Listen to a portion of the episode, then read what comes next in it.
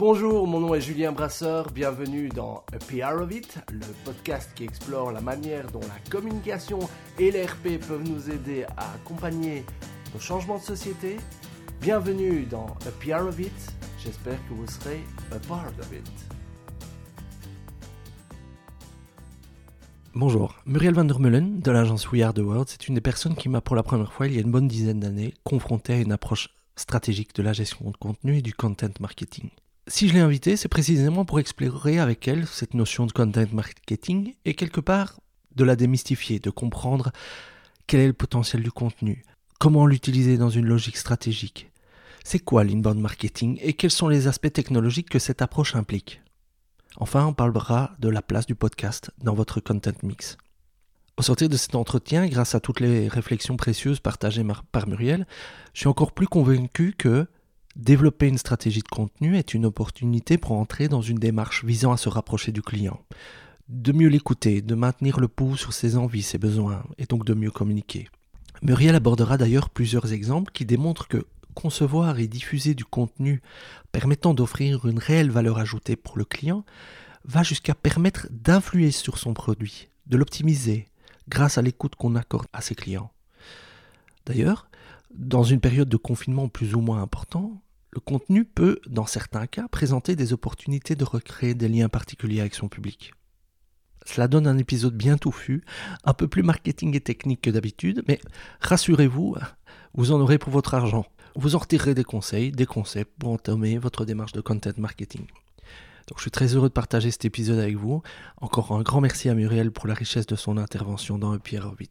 Je vous souhaite une bonne écoute et à bientôt.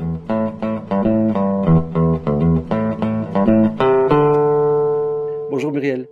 Bonjour Julien. Déjà, merci beaucoup d'être dans, mon podcast Pierre Rovit. Je, je, te rends l'appareil parce que tu m'avais fait le plaisir de, de m'inviter dans ton podcast Un train un peu en cacher un autre. Tout à fait. C'était une très chouette émission d'ailleurs sur le podcast, un podcast sur le podcast, je me rappelle. Oui. Écoute, ben, je suis ravi de te recevoir. Ça fait un moment que je, je pensais à ça. on va évidemment parler contenu parce que c'est ton domaine de prédilection. Est-ce que tu pourrais brièvement te, présenter, présenter ton parcours et présenter euh, ta société We Are the World? Oui, avec plaisir. Donc, euh, je suis Muriel Vandermelen. J'ai créé euh, We Are the World, qui est une agence de content marketing il y a 20 ans. moi, j'ai une formation à la base dans la traduction et dans la philosophie. Et donc j'ai effectivement euh, jonglé avec la traduction pendant une petite dizaine d'années. Et puis euh, dans cette agence de traduction que j'avais créée, nous avions de plus en plus de demandes de rédaction également. Et donc c'est comme ça que je me suis mis au content marketing. Et puis et puis on s'est pris euh, Internet un peu en pleine face, comme dirait mon fils. Et dès lors j'ai changé le nom de la société qui n'était plus Lexis and Languages, mais qui est devenu We Are the Words. Et que je pense que le nom We Are the Words m'a été inspiré par la philosophie, par le, euh, cette fameuse euh, citation de je ne sais plus quel philosophe présocratique qui disait l'homme est la mesure de toute chose. Euh, et je me suis dit, nous sommes les mots, en fait. Les mots sont la mesure de toute chose. Nous sommes la mesure de tous les mots. Et je pense que c'est aussi surtout Google qui m'a influencé dans ce choix également, puisque ça a été un grand tournant, la recherche, les moteurs de recherche dans les stratégies de contenu web. Donc voilà. Donc je suis la directrice de We Are the World. J'ai créé le blog Écrire pour le web il y a une quinzaine d'années maintenant. Et puis, euh, et puis je, baigne dans cette culture des mots, dans le content marketing. Je donne cours également. Je, j'interviens quand je peux, puisque j'évangélise et que j'adore le contenu. Et donc, euh, quand je peux, je partage cette passion. Voilà. Et quand tu as switché vers euh, We Are the Words, c'était quoi ton premier client? C'était quoi tes premiers, ta première offre de service? Je pense que c'était des clients pour lesquels je faisais déjà des traductions, donc on était déjà en content marketing. J'avais pas mal à l'époque de clients dans la presse logicielle euh, notamment, la presse spécialisée. Donc on a vraiment commencé plus par les médias du coup, et puis euh, petit à petit ça a été, alors on a eu un peu de tout. J'ai travaillé pas mal avec euh, les SPF aussi. Puis et puis et puis petit à petit le privé et puis alors on a très très vite eu soit des grands comptes, soit des soit des PME puisque au début du web ben c'était un peu tout le monde était logé à la même enseigne. D'accord. Et tes services, c'était, produire des articles pour, remplir des sites internet, heu, et cetera? Ou tu vas déjà dans dans d'autres, Alors au tout début, c'était plutôt du content marketing, donc on produisait surtout du contenu à des fins de promotion de la marque plus que du produit, hein. On était dans une réponse marque plutôt dans une réponse produit.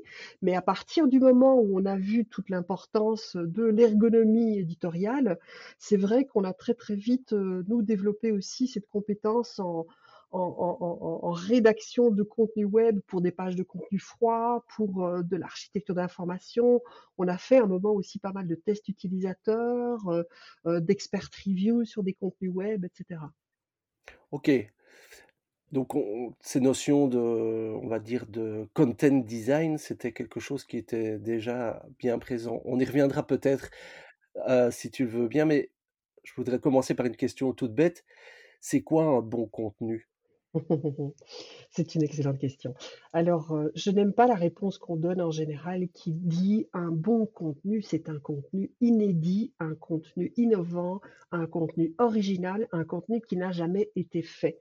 Heu, c'est pour moi totalement faux. Je prends toujours le même exemple. Je ne sais pas si tu connais les vélos pliants Brompton, qui sont ces vélos voilà. Alors le vélo pliant Brompton, avant que Brompton ne se fende, la marque elle-même ne se fende de petites capsules vidéo pour pouvoir plier et déplier correctement ton Brompton, des multitudes et des foultitudes de petits vélocistes avaient déjà fait des, heu, vidéos de ce type-là sur leur petite chaîne YouTube. Pourquoi? Beh, parce que vraisemblablement, ils étaient tout seuls aux commandes de leur petit magasin de vélos et plutôt que de répondre aux immenses, heu, ou aux très nombreux mails, sur: «Comment est-ce que je déplie mon Brompton? J'ai oublié, c'est le printemps, je l'ai laissé, je l'ai remisé là pendant tout l'hiver, je sais plus comment on le déplie ou je sais plus comment on le plie». Eh bien, ils faisaient des petites vidéos parce que du coup, c'était un peu un contenu support. Donc ce que je veux dire par là, c'est que c'est un contenu essentiel de savoir comment tu plies et tu déplies ton Brompton. C'est pas un contenu original en tant que tel. En revanche, ce qui fait la différence entre la manière dont le vélociste et dont Brompton va effectivement, heu, bah, traiter ce contenu-là, c'est que sans doute que Brompton va mettre derrière, hem, un décor qui sera une ville, peut-être une ville avec des pavés parce qu'ils veulent montrer que leur culture, c'est à la fois la tradition, l'innovation, l'urbain, heu, le, je sais pas moi, le métrosexuel dans sa splendeur. Donc en fait, la marque va aller travailler très, très fort sur du détail, sur, heu, sur sa culture, heu heu et et traduire sa culture et son identité de marque dans son discours, tandis que le vélociste va peut-être faire effectivement du contenu support. Donc un bon contenu, c'est un contenu qui va à la fois être utile, attrayant, heu, qui sans doute va servir dans la durée aussi, mais qui va surtout traduire la culture, en fait, de l'entreprise et permettre de connecter, en fait, ses cibles avec, heu, avec la vision et avec les valeurs de l'entreprise. J'aime beaucoup ton analogie parce que tu as d'un côté un contenu qui répond à un besoin, un contenu fonctionnel et puis tu as à côté de ça, ce même contenu fonctionnel mais qui est agrémenté de dimensions plus, heu, élevées, plus stratégiques. Ces éléments, quand tu es contacté par, par tes clients, des prospects, est-ce que ces éléments viennent naturellement dans le briefing? La question sous-jacente est ça, est-ce que tu penses que, nos interlocuteurs, les clients, ont cette, vision du potentiel du contenu? Voilà, il y a plusieurs éléments de réponse. Il y a ceux qui à qui on a dit: «Il paraît que je dois faire du contenu. Mon agence SEO, SEA, hein, référencement naturel et payant, me dit que je dois faire du contenu et comme vous faites du contenu, ben, je viens chez vous».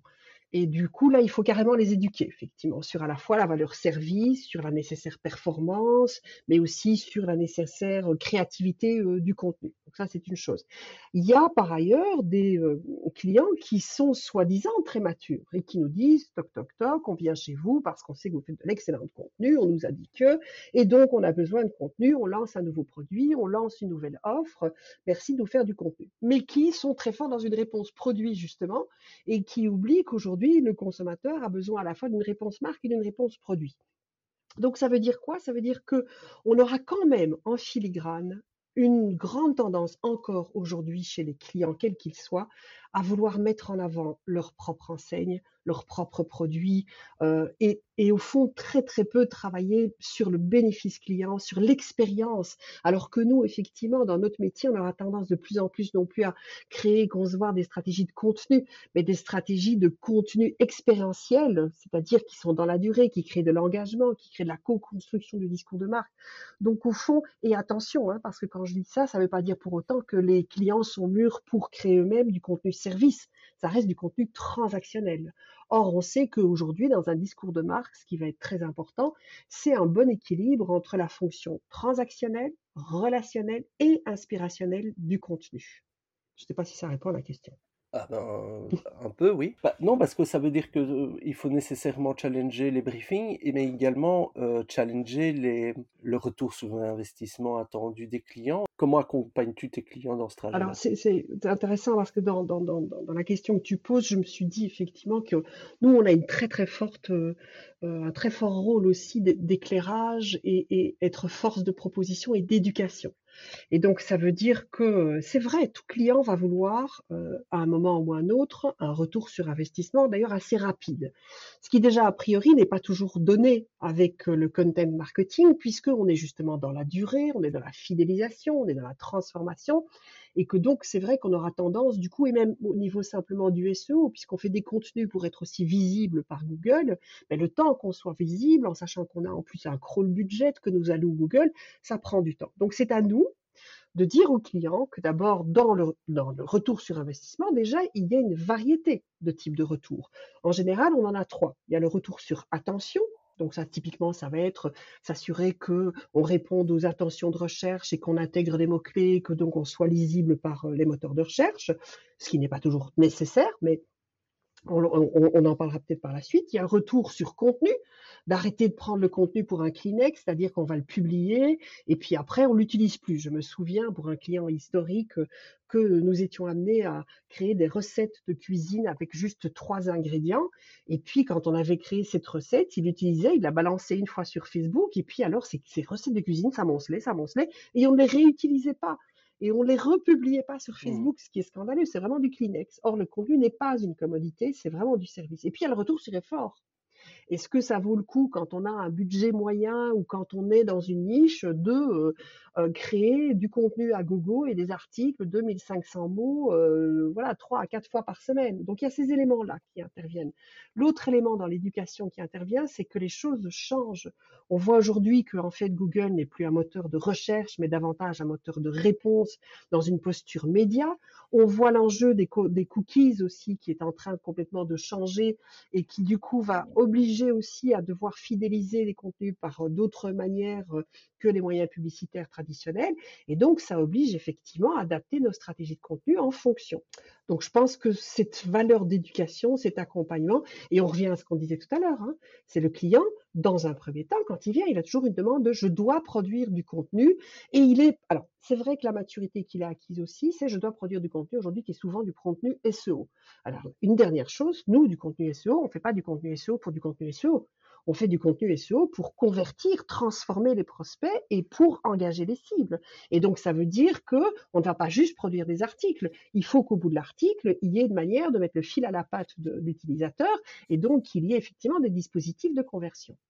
Et donc là, tu entres dans une logique, euh, dis-moi si je me trompe, d'inbound marketing. Totalement, c'est tout à fait ça. Voilà. Est-ce que euh, tu peux brièvement expliquer un petit peu comment ça marche?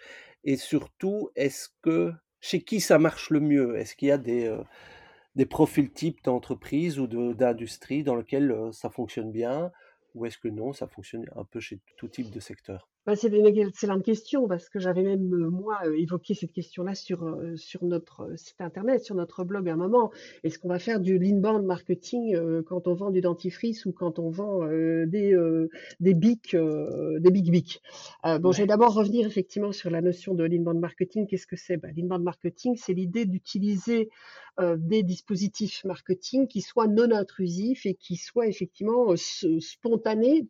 Et c'est-à-dire qu'on c'est dans une logique de répondre à des problématiques et de répondre à des questions de l'utilisateur. Et au fond, hein, c'est souvent d'ailleurs l'email marketing est, formalisé par un aimant, et donc c'est d'attirer les cibles vers soi plutôt que d'aller faire de l'intrusif comme du pop-up, euh, du AdWords, euh, du bannering, euh, etc. Donc l'idée, c'est qu'on va aussi développer un programme de contenu en fonction des problématiques et des questions de la cible tout au long de son trajet décisionnel. On a tendance d'ailleurs à répartir ce trajet décisionnel en trois étapes, hein, considération, comparaison, conversion. À nous, en inbound marketing, d'aller du coup ben, déployer ce programme de contenu pour couvrir tous les prismes de ces questions. Et alors, l'inbound marketing a aussi quatre phases, hein, qui est euh, attirer, converser, euh, convertir, euh, fidéliser et puis après euh, célébrer. Donc c'est euh, tract, convert, je crois qu'il y a la c'est la dernière étape, le delight. Je sais plus quelle est celle en intermédiaire. Donc il y a trois à quatre étapes principales.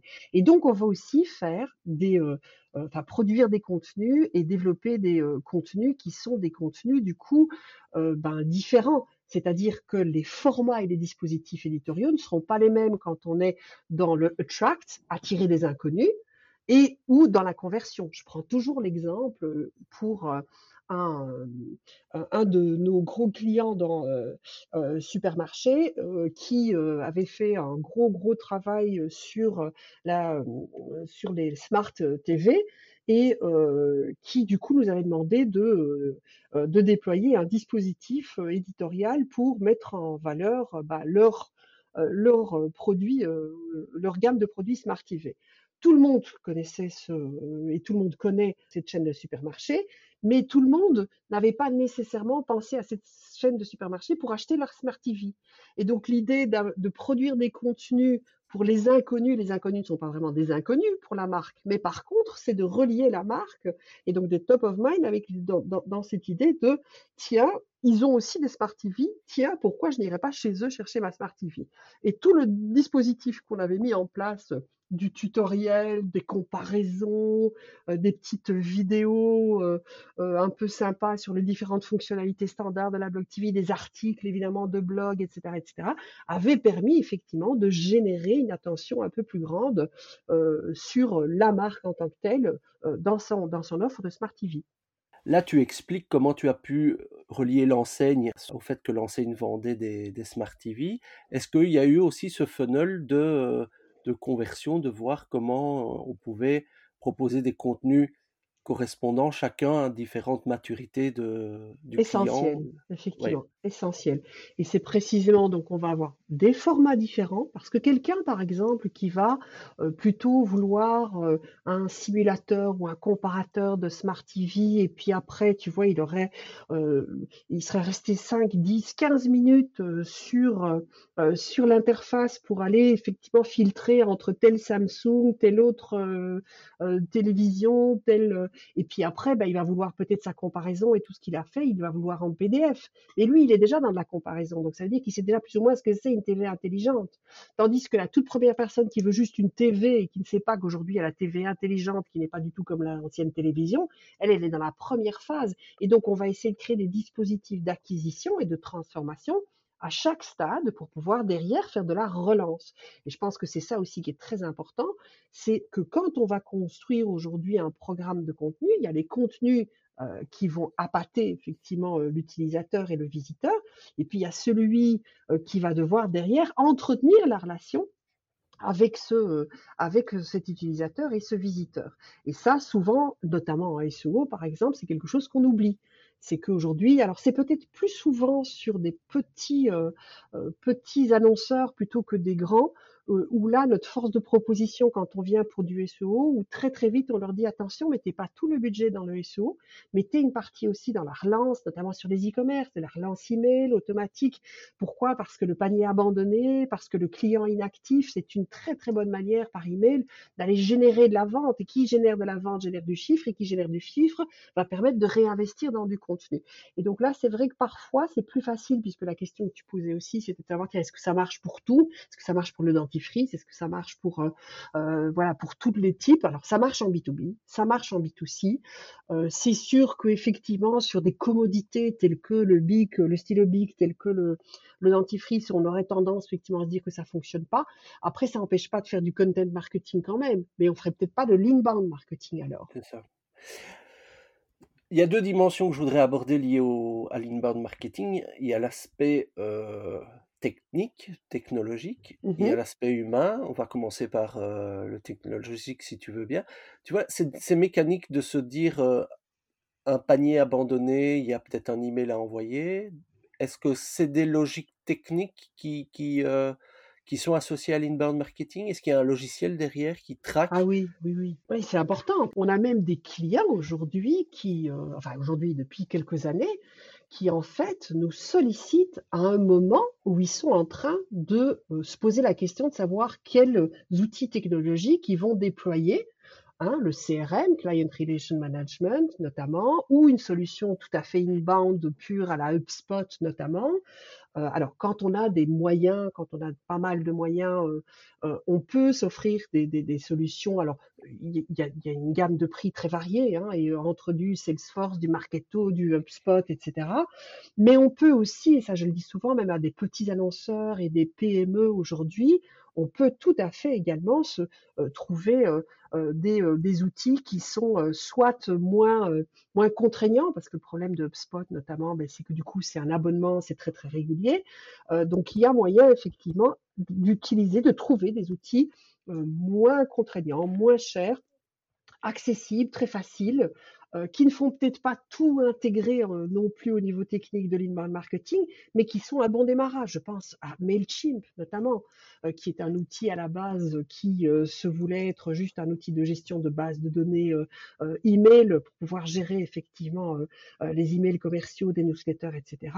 Et qui, qui aujourd'hui déjà très très satisfaisant pour de l'inbound marketing. Donc sur l'aspect technique, par contre, ce qui est sûr, c'est qu'on ne peut pas, pour moi, commencer un programme de content marketing sans avoir préalablement des prérequis techniques. Et que ça nous arrive aussi, ça nous est arrivé de rencontrer des marques qui voulaient se mettre au content marketing et à qui on disait, ben, choisissez votre outil, euh, calez-vous là-dessus et, et, et, faites appel à nous dans trois mois, dans six mois, quand vous serez calé et que vous aurez commencé à mettre ça en place. Donc, quelque part, tu engages le client dans une transformation digitale qui permet de tirer les, les parties et de récolter les fruits de la, de la stratégie de contenu que tu as développée. Ah, pour moi, c'est essentiel. D'ailleurs, la baseline de We Are the World, c'est contenu, marketing, performance.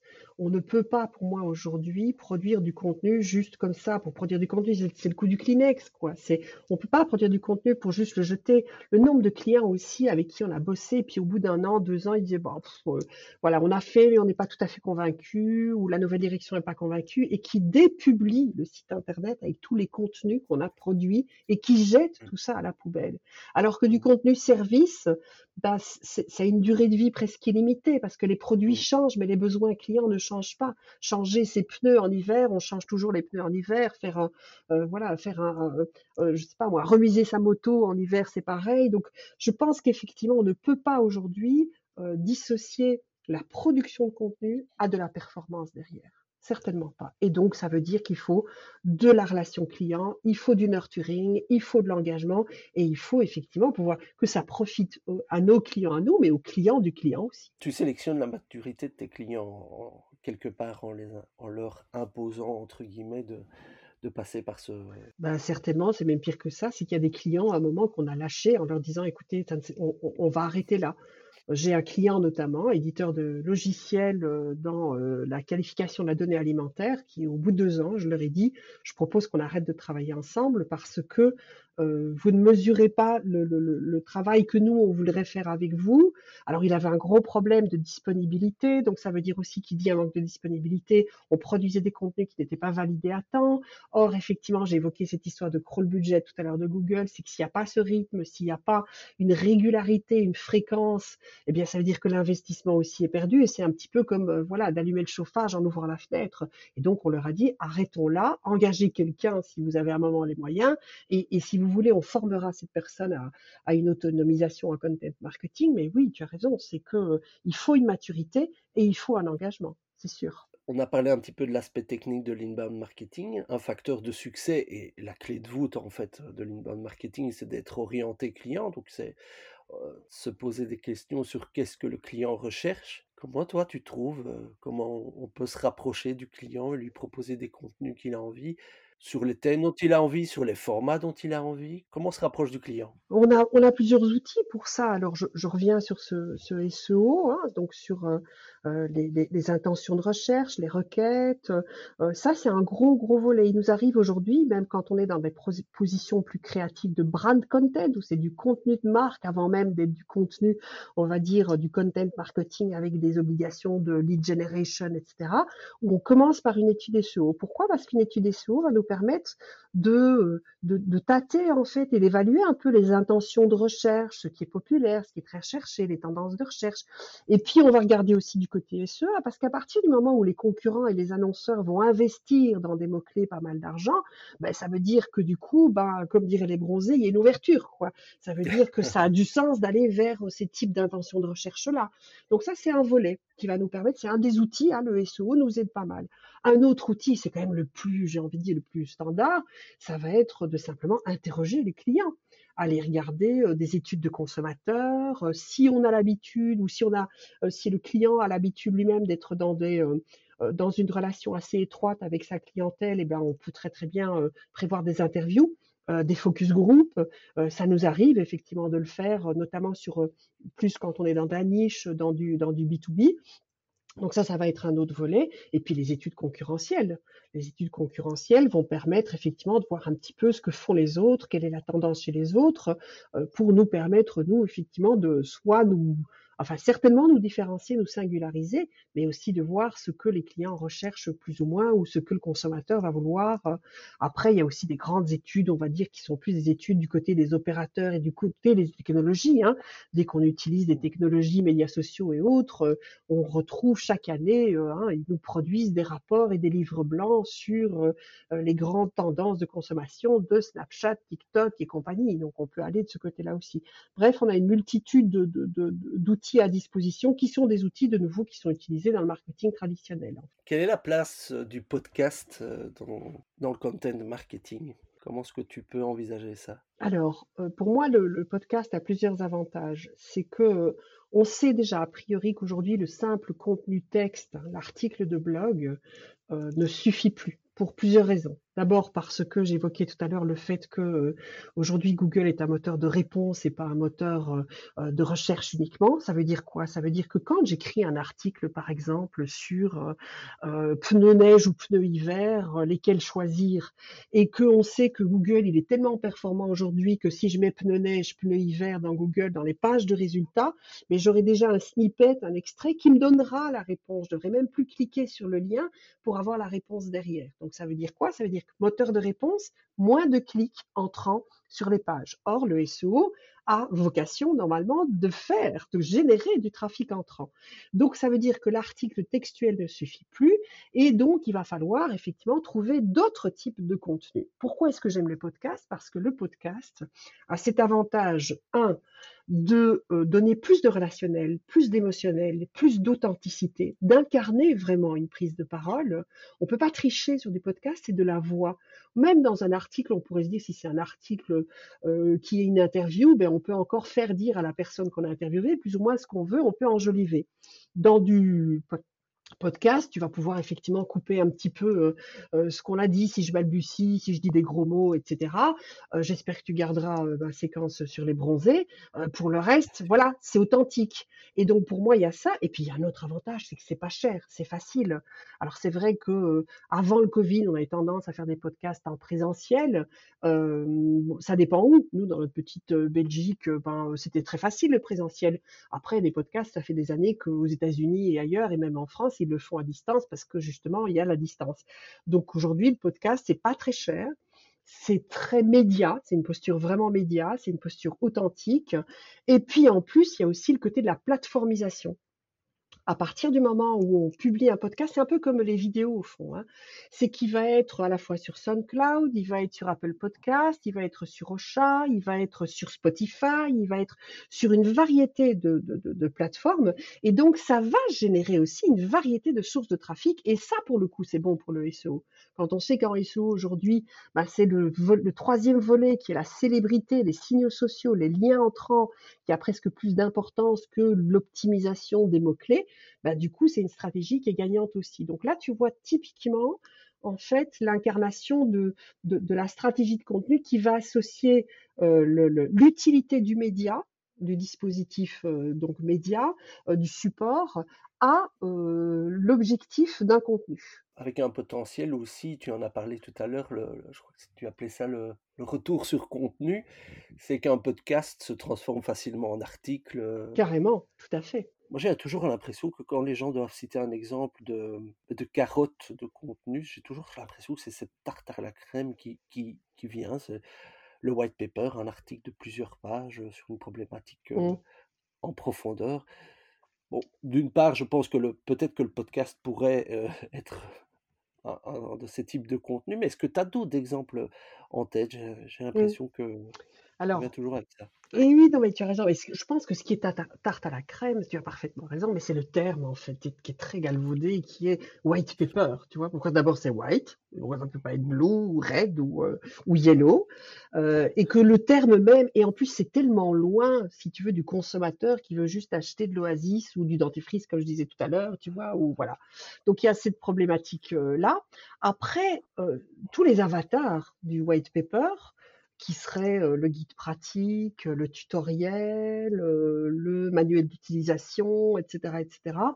Ça reste quand même, pour nous, je le vois au quotidien, un excellent, euh, un excellent outil qui est recherché. Je vais donner un bête exemple d'un euh, traiteur, mais un traiteur un peu particulier qui utilise euh, des gros barbecues américains, le smoker trailer, qui sont des barbecues à cuisson lente, tu vois, un peu étouffés, qui te permettent de faire des super bons trucs.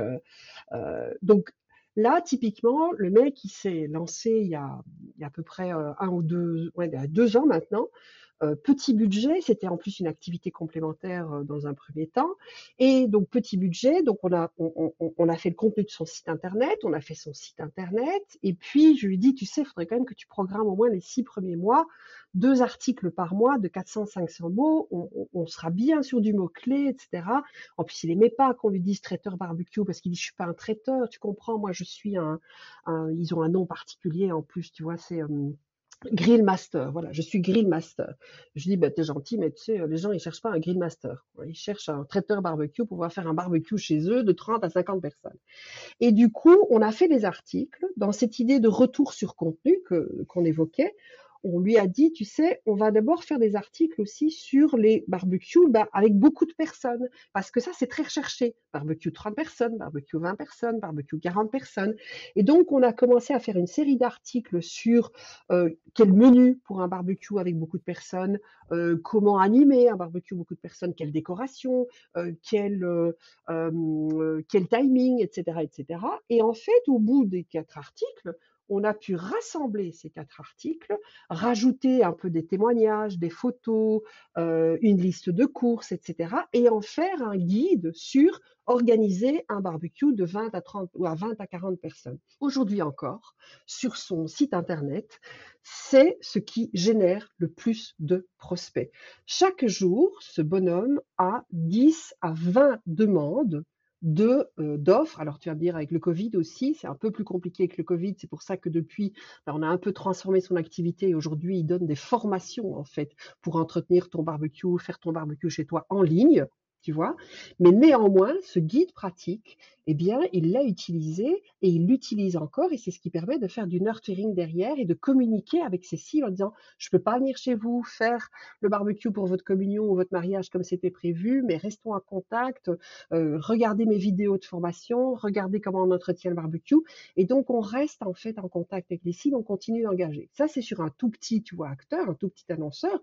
On l'a fait aussi pour Euronext, une série de livres livre blanc euh, pour un de leurs produits, de leurs sous-sociétés qui a un logiciel euh, de gestion de conseil d'administration. Et ces livres blancs génèrent aujourd'hui de la transformation, mais aussi très qualitative. Mais une fois de plus, il faut que ce soit bien fait, Julien, tu vois, comme tout contenu.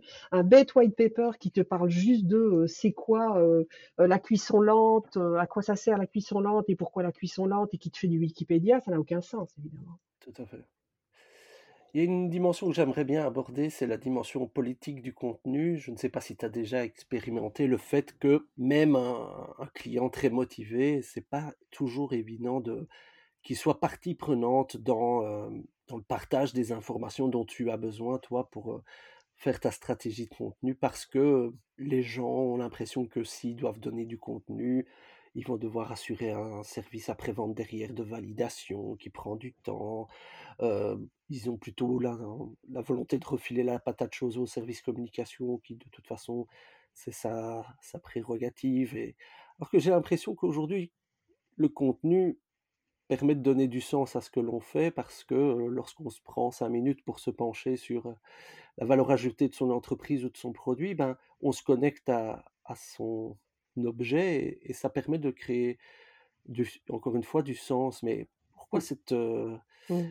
réticence à s'impliquer dans une dynamique de contenu quand, quand on ne fait pas partie du département communication? C'est une excellente question, hein, le, côté politique. Alors moi, je vois plusieurs choses dans ce, dans ce côté politique. C'est un peu effectivement une bébête à plusieurs pattes. Hein. Il y a d'abord le côté politique propagande, qui fait qu'on veut bien faire du contenu, mais alors que sur une chose, un message et on martèle. Il y a le côté politique euh, où on peut pas, alors je pense notamment aux bancaires, euh, à la santé, où là, euh, on a des gros, gros, gros freins de la FSMA, notamment au niveau bancaire. Et donc, on a tellement, tellement sué sang et eau à pouvoir sortir cette landing page qui a été validée après trois mois de que du coup, on veut plus y toucher, on veut plus rien. Donc ça, c'est aussi ce côté politique-là. Et après, il y a le côté politique, comme tu le dis, c'est que bah, on rechigne un peu à le faire parce qu'après, on imagine avoir du service après-vente. Or, c'est quand même effectivement le principe même du contenu. Je reviens sur cette notion de contenu-service. C'est que effectivement, c'est pour rendre service et que dès lors, c'est pas parce qu'on aura du service après-vente, c'est que si le contenu et la stratégie de contenu est bien pensée, ça devrait justement ben, réduire en fait tout le travail d'avant-vente et d'après-vente. Et c'est un soutien à la fonction commerciale, à la fonction produit, à la fonction vente. Je me souviens notamment chez Pierre Rico avec qui on a travaillé. Euh, le, tout le travail sur la stratégie de contenu a même permis en fait euh, d'avoir une stratégie de labellisation des nouveaux produits de Pierre Rico et, et même de conception en fait des nouveaux produits en fonction des bénéfices utilisateurs. Donc le côté politique, je pense que c'est surtout de nouveau une question de maturité, une question de, crainte. Et puis après aussi, euh, quand on dit aujourd'hui, ben, c'est un petit peu l'apanage euh, de la communication, je pense qu'il y a quand même, quand on est parti dans une stratégie de contenu, d'un programme de content marketing, on, on, décloisonne la communication et le marketing. Et au mieux, une stratégie de content marketing et de marketing, elle va même décloisonner, comme je le dis, les produits et aussi la fonction commerciale. Par contre, c'est vrai que si tu dis d'emblée, bah, il y a un souci politique, bah, c'est que de nouveau, il y a un problème de maturité et qu'on n'est pas prêt à le faire. Oui, c'est ça. Moi, ce, ce, à quoi j'ai déjà été souvent confronté, c'est que tu, tu, ne reçois pas les informations en interne dont tu as besoin pour pouvoir, pour pouvoir avancer et construire ta stratégie. Je pense qu'effectivement, il y a une dimension de, de maturité et que, que, les sociétés sont encore fort construites en silo et donc on n'a pas trop envie de, de, se mêler des affaires des autres ou d'être impliqué dans des, dans des projets qui ne nous concernent pas. Et je pense qu'il y a une, il y a une vertu pour les projets de, content marketing, c'est justement de, réunir des, unités de business différentes pour pouvoir réfléchir un peu aux objectifs que l'on poursuit. Et donc, je me demande si toi, tu es amené à, à devoir faire ce travail de facilitation en interne. Obligatoirement. Obligatoirement. Alors aujourd'hui, c'est vrai que j'ai tendance parfois à, si, j'ai des demandes où je sens qu'il n'y a pas cette maturité, c'est ce qu'on évoquait là tout à l'heure, il y a vraiment des projets sur lesquels je me dis, bah, je passe mon tour là parce qu'en fait, je n'ai plus envie d'éduquer à ce point-là. Tu vois, c'est un petit peu, voilà, tu, tu, tu peux pas, euh, tu peux pas euh, amener un canasson à, à, à, gagner une course, quoi. Et donc, il y a des moments où tu dis, s'il n'y a pas un minimum de pouces, un minimum de germes, ça va pas le faire. Et puis, c'est une question d'éthique aussi, tu vois. Moi, me faire de l'argent pour de l'argent, ça ne m'intéresse absolument pas. J'ai la vocation aussi, au final, d'éduquer, d'informer, de divertir le client de mon client. Et donc, s'il n'y a pas aussi cette possibilité, cette ouverture-là, c'est pas possible. En revanche, tu soulignais une chose qui est très importante, tu dis si voilà au niveau politique, il y a personne à l'interne qui peut donner l'information ou qui veut donner l'information. Moi, ça m'évoque une chose à laquelle je suis aussi parfois confrontée, c'est qu'on demande à faire du content marketing, mais comme tu le dis, le sourcing n'est pas là. On n'a pas, soit on n'a pas la participation, soit on n'a pas effectivement simplement de, de, sourcing dans les directions métiers qui ne sont pas éduqués à ça. Je me souviens avoir travaillé avec un grand hôpital de Bruxelles qui venait, au moment où nous, effectivement, on était sollicités, qui venait d'ouvrir la fonction directeur de communication. Parce que ça, ça, ça, évoque ça aussi. Hein. Tu disais la communication. Il faut oublier que la communication, c'est quand même un poste qui est très jeune hein, euh, dans l'historique, au fond, des fonctions de la de l'entreprise. C'est les années 80 euh, euh, du siècle dernier. Et, et, et on, en, on entend encore très souvent de oh mais tout le monde sait communiquer aujourd'hui. Donc je pense qu'il y a ça aussi, c'est qu'on n'a pas l'info parce que en fait on n'a pas de culture de contenu. Et donc j'ai même envie de dire que au-delà ou en deçà de cette, euh, de cette culture de l'inbound marketing, du marketing digital, de la transformation digitale. C'est même pas la culture de contenu qu'il faut avoir, c'est la culture. Je me suis retrouvée à devoir animer des ateliers de branding, de discours de marque avec en face de moi des directions et des, des responsables métiers et des responsables produits qui n'avaient pas la culture de la marque. Eh bien, ça augure d'encore de, de, beaux projets euh, et de, d'évangélisation, comme tu disais tout à l'heure. Certainement. Je voudrais conclure parce que l'heure avance avec cette question traditionnelle. Est-ce que tu écoutes des podcasts? Oui, oui, j'écoute pas mal de podcasts. J'aime beaucoup ça. C'est en écoutant des podcasts d'ailleurs que je, que je me suis mis au podcast. Euh, et un des podcasts que j'ai le plus apprécié, que je continue d'apprécier, c'est le podcast Vlan et tu as eu l'honneur, j'ai envie de dire, d'avoir Grégory, toi, au micro. Je pense que c'était l'année dernière ou il y a deux ans, non Si je ne m'abuse. J'ai déjà eu deux fois. Je l'ai eu. deux fois, Grégory Pouy, tu l'as eu. Au Paris, Podcast Festival et à la sortie de son livre au printemps ici, j'avais refait une interview. et donc, je t'encourage à lire son livre aussi. Ah oui, avec grand plaisir. Voilà. Super. Écoute, Muriel, je te remercie beaucoup. Merci à toi, Julien. Ah bon, et à très bientôt, j'en suis certain. Super. À bientôt.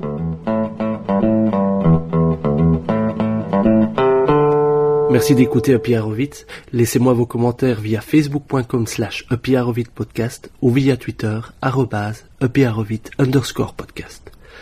Pour m'encourager à aller dire à iTunes combien vous aimez ce podcast avec 5 étoiles de préférence. Merci et à très bientôt.